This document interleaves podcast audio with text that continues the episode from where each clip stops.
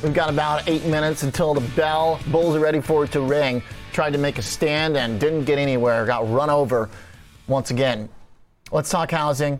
Let's check in in the real estate market with Al Lord, founder and CEO of Lexford Capital Management, back with us here. Uh, Al, uh, help us uh, get the latest in the market that you specialize in. How much damage are rates doing? They're doing a lot of damage to a lot of different real estate. They are they're certainly ha- certainly having an effect, and and there's a lot more to come here. Uh, obviously, it's a huge uh, increase in the 30 year mortgage rate that's affecting the single family home market, and so you have you have mortgage rates have more than doubled over the past year, and you've already and we've talked uh, over the past you know year two years here about how high housing prices have gone. Well, they're, they're up 40 percent since COVID hit. So with prices up and now mortgage rates going up, it's uh, housing's become even more unaffordable, and so that's having a huge impact on people's ability to, buy a new home, which in turn is making them rent for for longer, and and that's not going to change anytime soon. Where does it end, uh, Al? At this point, uh, is there any light at the end of the tunnel, or is that just uh, strictly up to the Fed? well, there's light at the end of the tunnel if you if you own if you own apartments, for instance, and and you're able to to increase your rents, and you've got a shortage of supply. But yeah, I mean, I'd say overall, it, it everything all eyes are on the Fed. I mean, this is this is brutal, and the Fed's only only raised rates to three percent here. When inflation was this high 40 years ago, Paul Volcker had to raise the Fed rate up to over 11%, and, and had mortgages and interest rates up at 20%. And so this market's starting to to throw a temper tantrum based on rates, and the Fed's got a long way to go here if they're serious about getting inflation under control. But yeah, there's a lot of light if, if you own apartments and, and you're taking advantage of, of rising rental rates and and the limited supply available and, and low vacancy rates. And so if you're an owner, things are good. If you're in the market to buy a house, you know, personally, or or you own some of the the real estate that's out of favor, then then things aren't so good. Mm. Uh, now, what's most out of favor right now, Ala, is uh, the type of home that people would spend on a year ago uh, that uh, was acquired. A lot of people moved into uh, their kind of a dream home in a new location. Uh, now it seems they don't want to move into the places that are available. They're either too expensive relative to what they bought, or it's uh, just not the home that they want. What is that? How do the home builders remedy that problem?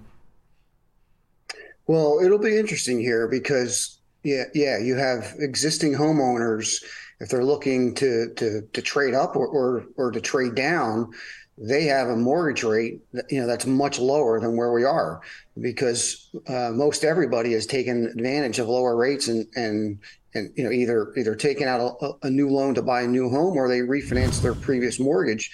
And so those those homeowners aren't going to want to move given the the higher mortgage rates they'll have when they buy the, the next place.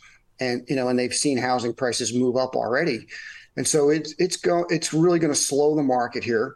Uh, we've seen the Case Shiller index have the biggest decline ever in the in the history of the index from um, June to July, but that that that rate fell from 18% growth to 15% year over year growth. And that's 126 consecutive months of year over year price growth on single family homes. So for over a decade, prices have gone up every month on a year over year basis. So they're starting to come down. Uh, that's obviously starting to happen. The, the Fed's effect is is taking taking hold. And so prices are starting to come down from the previous month. However, they're still up double digits from last year. And so that will still be good.